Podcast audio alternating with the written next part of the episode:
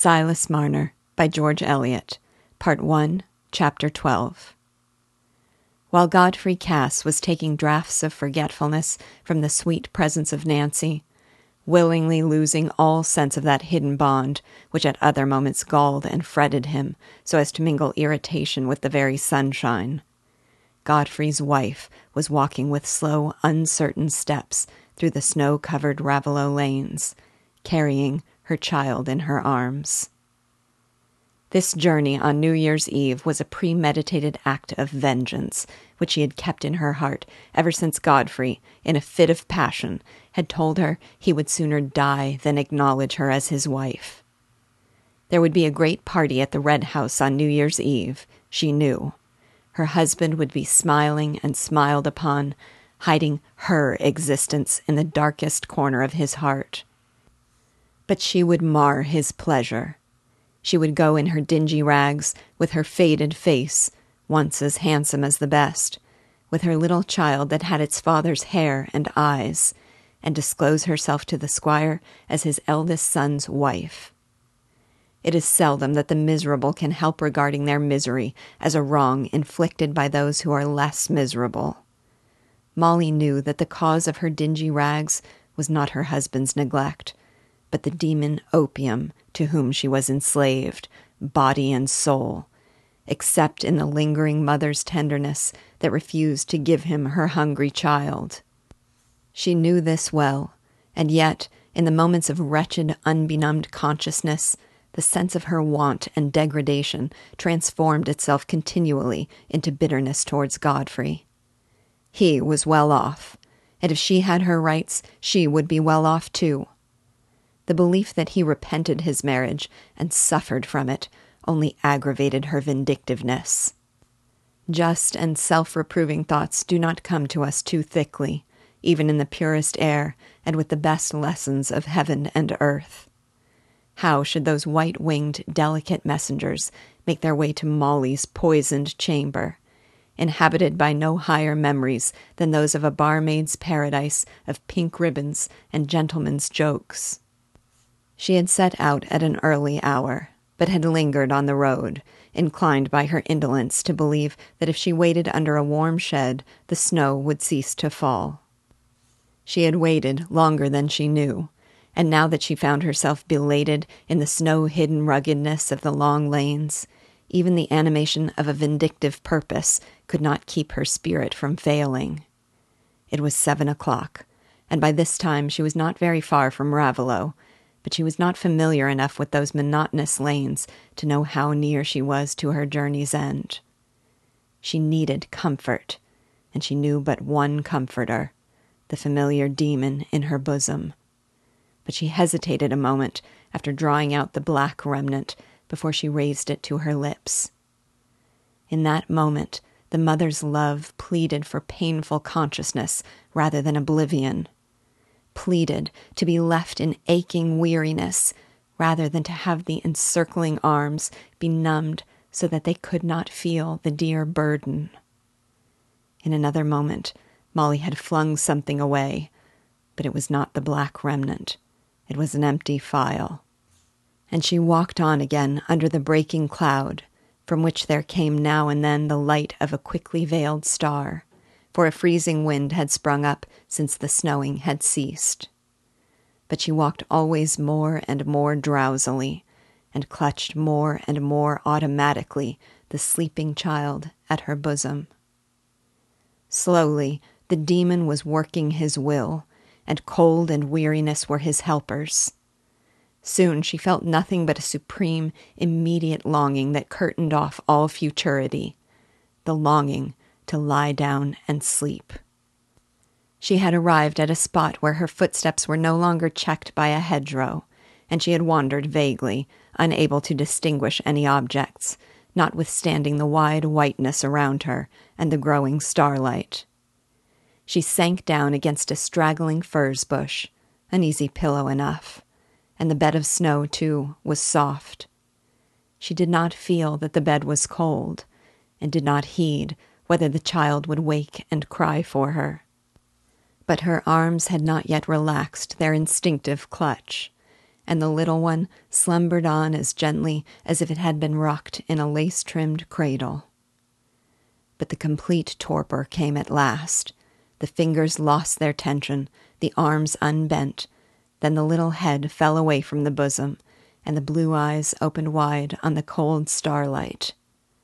At first, there was a little peevish cry of, Mammy, and an effort to regain the pillowing arm and bosom. But Mammy's ear was deaf, and the pillow seemed to be slipping away backward. Suddenly, as the child rolled downward on its mother's knees, all wet with snow, its eyes were caught by a bright glancing light on the white ground, and with the ready transition of infancy, it was immediately absorbed in watching the bright living thing running towards it, yet never arriving. That bright living thing must be caught, and in an instant the child had slipped on all fours and held out one little hand to catch the gleam. But the gleam would not be caught in that way, and now the head was held up to see where the cunning gleam came from. It came from a very bright place, and the little one, rising on its legs, toddled through the snow, the old grimy shawl in which it was wrapped trailing behind it, and the queer little bonnet dangling at its back, toddled on to the open door of Silas Marner's cottage, and right up to the warm hearth where there was a bright fire of logs and sticks, which had thoroughly warmed the old sack, Silas's greatcoat, spread out on the bricks to dry. The little one, accustomed to be left to itself for long hours without notice from its mother, squatted down on the sack and spread its tiny hands towards the blaze in perfect contentment, gurgling and making many inarticulate communications to the cheerful fire like a new hatched gosling beginning to find itself comfortable. But presently the warmth had a lulling effect, and the little golden head sank down on the old sack, and the blue eyes were veiled by their delicate, half transparent lids. But where was Silas Marner while this strange visitor had come to his hearth? He was in the cottage, but he did not see the child. During the last few weeks, since he had lost his money, he had contracted the habit of opening his door and looking out from time to time, as if he thought that his money might be somehow coming back to him, or that some trace, some news of it, might be mysteriously on the road and be caught by the listening ear or the straining eye. It was chiefly at night, when he was not occupied in his loom, that he fell into this repetition of an act for which he could have assigned no definite purpose and which can hardly be understood except by those who have undergone a bewildering separation from a supremely loved object. In the evening twilight, and later, whenever the night was not dark, Silas looked out on that narrow prospect round the stone pits, listening and gazing, not with hope, but with mere yearning and unrest.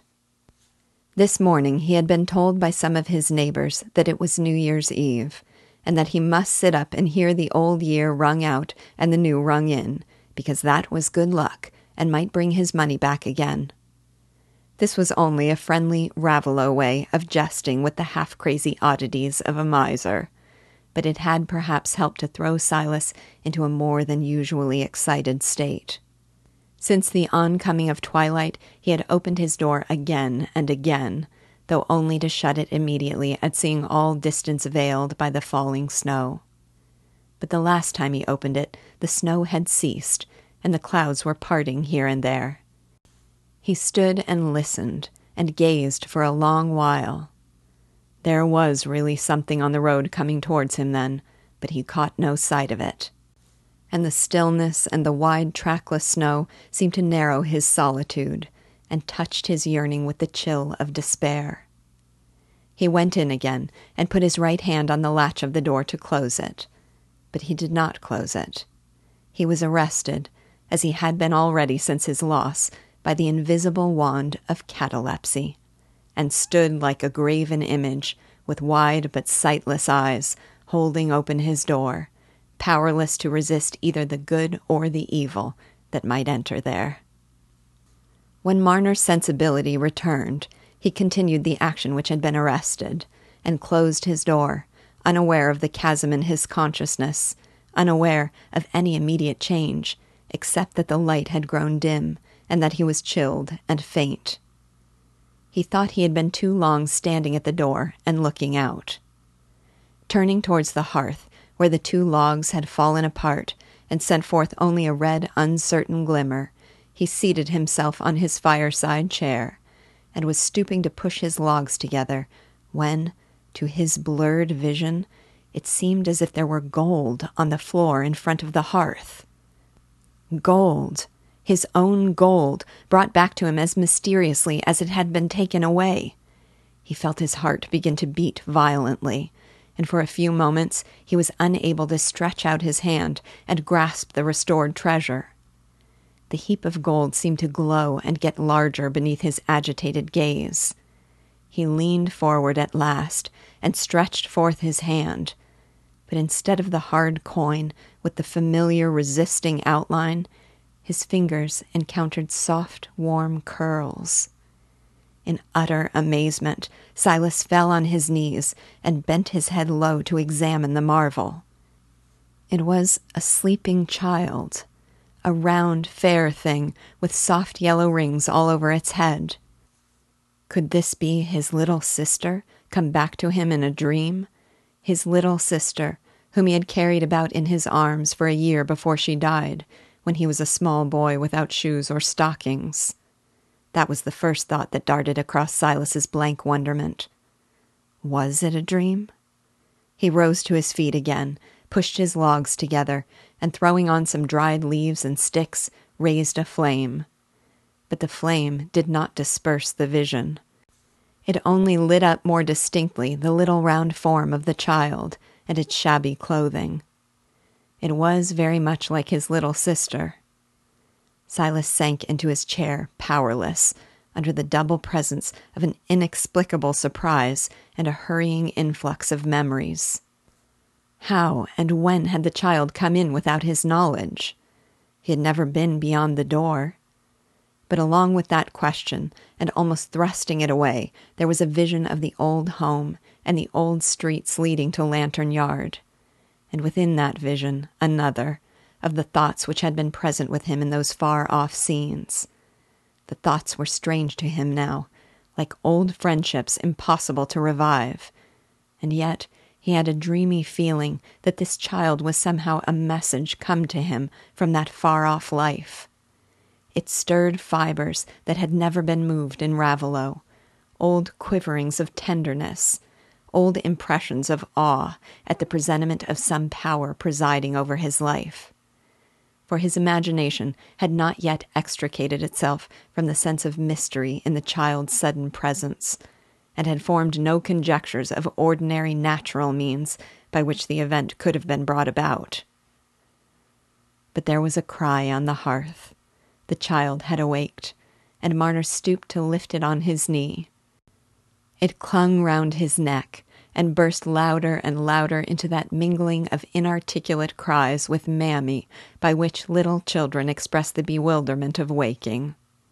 Silas pressed it to him, and almost unconsciously uttered sounds of hushing tenderness, while he bethought himself that some of his porridge, which had got cool by the dying fire, would do to feed the child with if it were only warmed up a little. He had plenty to do through the next hour. The porridge, sweetened with some dry brown sugar from an old store which he had refrained from using for himself, stopped the cries of the little one, and made her lift her blue eyes with a wide, quiet gaze at Silas as he put the spoon into her mouth. Presently she slipped from his knee and began to toddle about, but with a pretty stagger that made Silas jump up and follow her, lest she should fall against anything that would hurt her.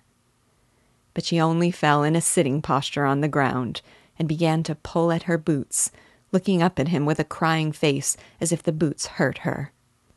He took her on his knee again, but it was some time before it occurred to Silas's dull bachelor mind that the wet boots were the grievance, pressing on her warm ankles. He got them off with difficulty, and Baby was at once happily occupied with the primary mystery of her own toes, inviting Silas with much chuckling to consider the mystery too. But the wet boots had at last suggested to Silas that the child had been walking on the snow, and this roused him from his entire oblivion of any ordinary means by which it could have entered or been brought into his house. Under the prompting of this new idea, and without waiting to form conjectures, he raised the child in his arms and went to the door. As soon as he had opened it, there was the cry of Mammy again, which Silas had not heard since the child's first hungry waking. Bending forward, he could just discern the marks made by the little feet on the virgin snow, and he followed their track to the furze bushes. Mammy, the little one cried again and again, stretching itself forward so as almost to escape from Silas's arms, before he himself was aware that there was something more than the bush before him, that there was a human body, with the head sunk low in the furze and half covered with the shaken snow.